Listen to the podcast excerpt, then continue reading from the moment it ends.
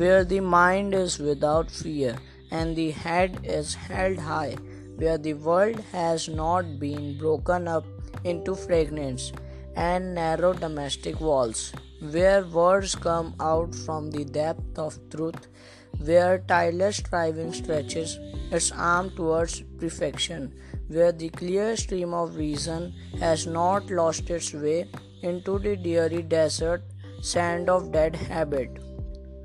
Desert sand of dead habit, where the mind is led forward by the ever widening thought and action into that heaven of freedom, my father led my country awake.